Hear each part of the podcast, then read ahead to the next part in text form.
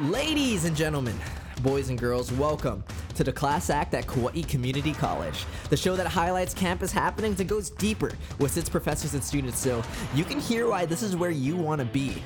It's that time. Let's get it on. Hey everyone, and welcome to the show. Today we're with Professor Mark Umbrello. How are you today? Very well, thank you. Good morning. So tell me a little bit. What classes do you teach here? Well, I teach uh, history and Japanese language. Japanese language. Okay, tell me a little bit about history. Well, um, I'm sure most of the students here know that uh, one of the major gen ed requirements uh, would be the world history class. Mhm. So I teach both the first part of the survey and the second part of the survey. And that's history 121? 151 and 151. 152. Okay. And in addition to that, I teach a number of 200 level classes. Uh, I teach a film and history class. I teach uh, Asian history, and I will be teaching a modern uh, Pacific history class coming soon.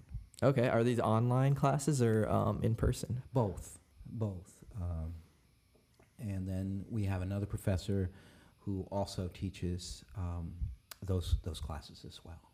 So there's always enough. Uh, so if you need your 151 and your 152, you should be able to find a class and, and a format that, that works for you. Okay. So online classes have been getting pretty popular these Mhm. days. How do you feel about teaching an online class and how was the the switch from teaching in person to online? That's an excellent question, and I didn't know. Uh, I'm relatively new to it.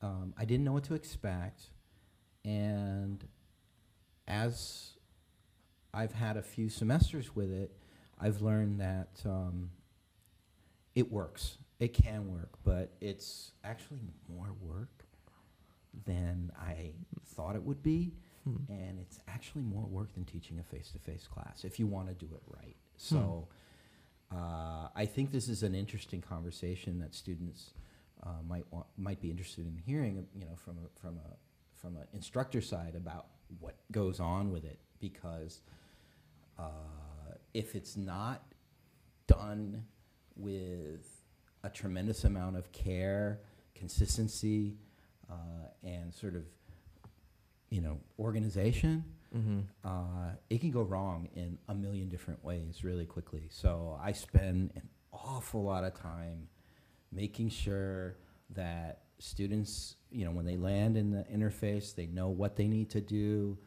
Uh, it's clear what kind of assignments they have to um, they have to complete for the week, and that my responses uh, are timely, so that there's no real kind of dead air or dead time between the weeks, and uh, they're just sort of left hanging. And and if you don't take care of all those little details, Mm-hmm. uh, I think we're not doing them, you know. Um I think we're sort of not meeting our responsibilities. Yeah, and students kind of have to be uh, diligent to actually attend the online class. Because when I think of an online class, I think hmm, it's gonna be more of a casual thing. Like I just have to tune in on my laptop and just maybe like fill out um, some worksheets on a website. Is that is it a lot more than that? Well, it, it, it yes and no. Yeah. I mean, I mean, let's be honest. I mean, Mhm. students shop around, and some students are looking for easy, Yeah. easy classes, right? And word gets around. Uh, I'm sure you've probably heard my reputation. I've heard it. You know, I know that students say that I'm a hard teacher. Well, sorry, you know. Uh, but actually, my students learn, you know, and, and I would, you know, if you stick with it, if you stick with the program, you believe in the system, 70% plus of my students who actually finish get a grade of a B or above, right? So it's a Mhm. matter of what? It's a matter of doing the work. Okay, cool. So going back to this online versus physical class thing, when would you recommend an online class versus a physical class? Obviously, it depends on the student, but what are some question. things you're That's looking a for? really good question, and and it may you know online is not for everybody, right? But you know here at KCC, and we just and I th- I think this is probably just pretty uh, pretty uniform across the board, you know, mainland, wherever. But Mhm. people are busy, you know, people have jobs, Yeah. especially here. Life is not easy here. And we're, we're trying to do the best we can to, to listen to you all and find out, well, do you want to have a, a two week schedule? Do you want to have a three week schedule? We're working on the schedule. And now it seems like, I think, I think the, I think the number was what, 70% of students are technically um, part time Yeah. right? And so if that's the if that's the number, and if that's sort of the the demographic, right? Then we need to think, well, how can we get them to get their classes? Right? hmm And online makes a lot of sense. It does. right? And so what we do see, and what seems to be, you know, the majority of students is this sort of combination, right? Uh, this cobbling together of face-to-face classes with an online component to it for, for everybody, right? So if you're taking three classes, maybe student A is taking two face-to-face, one online. Student B is maybe two online, one face-to-face. But I, it, it seems to be a combination of all of it. And so we need to be able to do a good job uh, offering these stu- uh, these classes. We don't. I mean, as much as we love you, right? We Yeah. don't want you here forever, right? Yeah. and you don't want to be here forever. Of course not. so, you know, I mean, we, we gotta we gotta make it work. yeah. Uh, but we have to make it work and maintain standards so you guys are actually learning something as Mhm. well, you know. And uh, the only way, I mean, the only way I can know that you're learning is by doing the work. So Cool.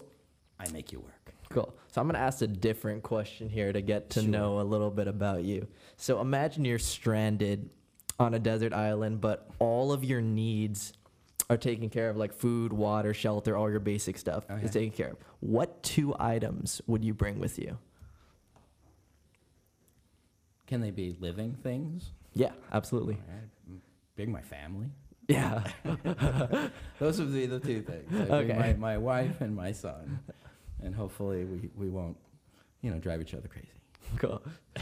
So um, I remember we had a, co- conversation a little while back where you, you were traveling around Asia, was it? Oh yeah, last summer.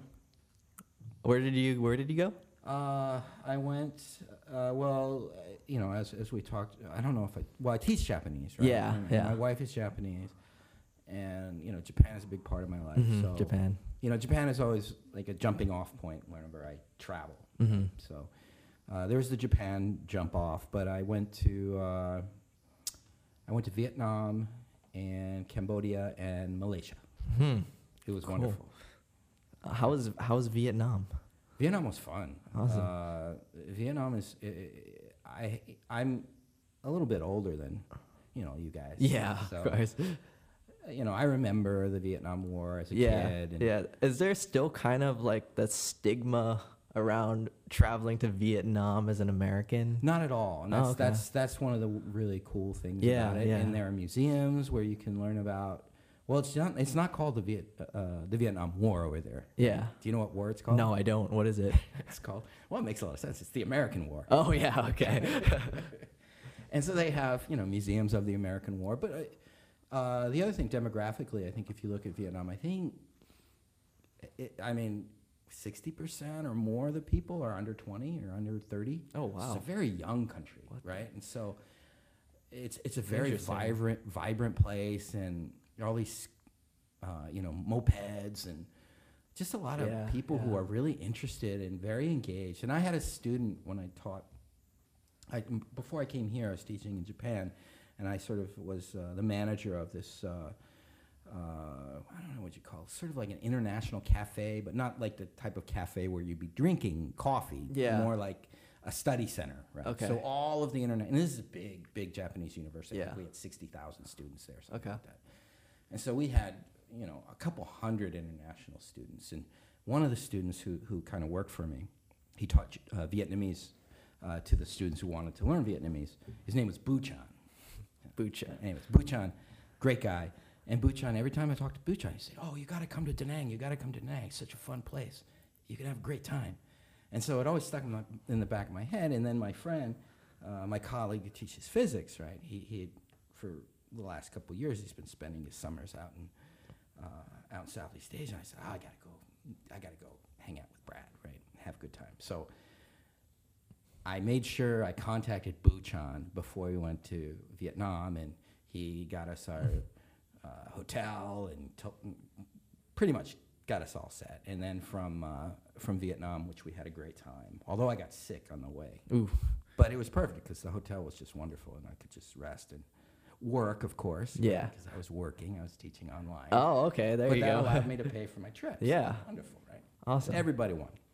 And then we flew to Cambodia, and Cambodia was just, I couldn't, words really do not, I cannot do justice to how amazing it was by trying to explain it to you. okay, cool. So we're running out of time here. So that just Go about to Cambodia. go to Cambodia. Buchan's and a good and guy. check out Vietnam. check out Da Nang.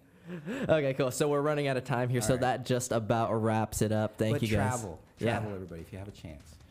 Change Okay, cool. Thank you, Mark. Thank, Thank you you, for listening to the Class Act at Kauai Community College. The views and opinions shared by the host and any guests are solely theirs and do not reflect the feelings or opinions of Kauai Community College as an institution. If you enjoyed listening to this podcast with our professor, check out the other episodes with different professors. Aloha.